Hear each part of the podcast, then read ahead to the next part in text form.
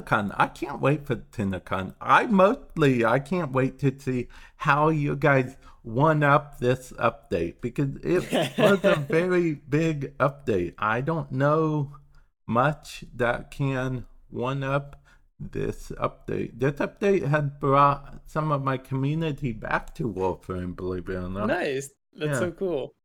That's great to hear. Yeah, obviously that's always our goal, and so that's that's great to hear. And and we're excited for TennoCon. I cannot say anything, but I I know that when we were kind of talking about this update, it, it kind of felt like a TennoCon update in itself. It just had like a lot and had like the longest patch notes ever. So uh, I think I think we'll be able to do. it.